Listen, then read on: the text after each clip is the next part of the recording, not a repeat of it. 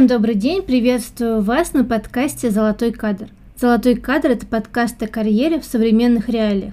Здесь мы обсуждаем современные методы поиска работы, развития карьеры и саморазвития, а также делимся эффективными советами от экспертов рынка труда. Сегодня с вами я, Евгения Семакова. Давайте начнем.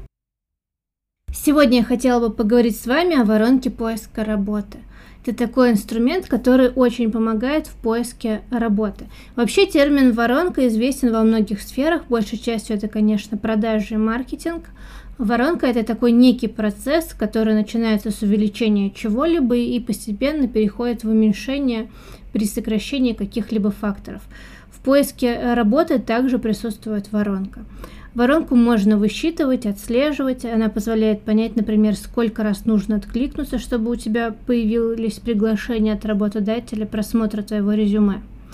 Так из чего же вообще состоит воронка поиска работы? Во-первых, это количество просмотров резюме. Также это количество откликов и звонков от работодателя. Далее это количество собеседований первого этапа. Следующий этап – это количество повторных встреч, далее количество окончательных приглашений, и, конечно, непосредственно трудоустройство. Если где-то в этой схеме произошел сбой и трудоустройство откладывается, можно проанализировать ситуацию. А сколько ты получил отказов и приглашений? Проанализируй. Возможно, требуется больше откликов. В этом случае, конечно, нужно пересмотреть стратегию поиска и начать анализировать каждый этап по отдельности. Например, допустим, нет интересных предложений на рынке труда. Тогда нужно увеличить охват размещения. Начинаем размещаться в социальных сетях, подключаем кадровое агентство, подключаем нетворкинг и так далее. Мы везде разместились, но у нас мало просмотров. Такое тоже часто бывает. Значит, нужно чаще обновлять свое резюме. Возможно, в потоке конкурентов наше резюме теряется, его не видят. Откликаемся больше, чаще обновляемся. Следующий момент – мало откликов. Мы обновляемся, а откликов все равно мало. Наше резюме смотрит, мы это видим, но никто к нам не приходит, нас никуда не зовут. Тогда явно проблема в резюме. Нужно переработать резюме, нужно его сделать лучше, сделать его продающим. Нужно подсветить именно свои какие-то хорошие, полезные, сильные качества.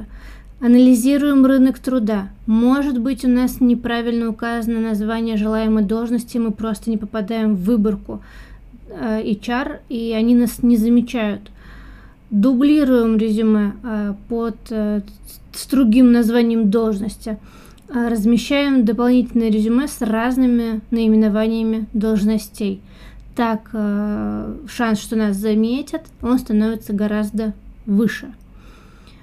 Мы это все сделали, нас уже смотрят, но мало приглашают на работу, да? Допустим, первые звонки есть, первичное собеседование по телефону у нас происходит, но дальше процесс никак не идет. Что делаем в этом случае? Работаем над самопрезентацией, работаем над текстом, который мы проговариваем на телефонном интервью, анализируем, что и как мы говорим, где у нас могут быть слабые стороны, и меняем это, совершенствуем. Следующий момент. Мы разобрались, мы проходим телефонное собеседование, прекрасно, нас зовут уже на собеседование очное, либо онлайн, это не важно, но мы проходим собеседование уже с руководителем потенциальным, но не получаем повторного приглашения уже к лицу принимающего решения. Какие тут могут быть проблемы? Возможно, на собеседовании мы что-то делаем не так. Важно работать над самопрезентацией. Нужно подготовить речь, нужно проработать мимику, потому что на нее также обращают внимание. Работаем над уверенностью в себе, над подачей, как мы говорим о своем опыте. И также важно, что мы говорим о своем опыте. Вообще мы говорим о себе ли, или мы забываем о себе и начинаем обобщать и говорить, что Все достижения, которые у нас были, это вообще не мое, это команды, а я так. Ну, я участвовал, но не сильно. Тогда складывается впечатление, что вы не принимали особое участие, у вас, возможно, нет такого опыта. Также обращаем внимание на то, как мы одеваемся, как мы приходим на собеседование. Даже если она онлайн, это важно. Если у нас какая-то серьезная позиция, ну нельзя прийти нам там в футболке. Ну, если это не IT-сфера, то в большинстве сфер не приветствуются. Все равно одеваем рубашку, одеваем костюм, одеваем галстук, возможно, либо деловое платье, если вы женщина. Следим за нашей прической, следим за нашим макияжем.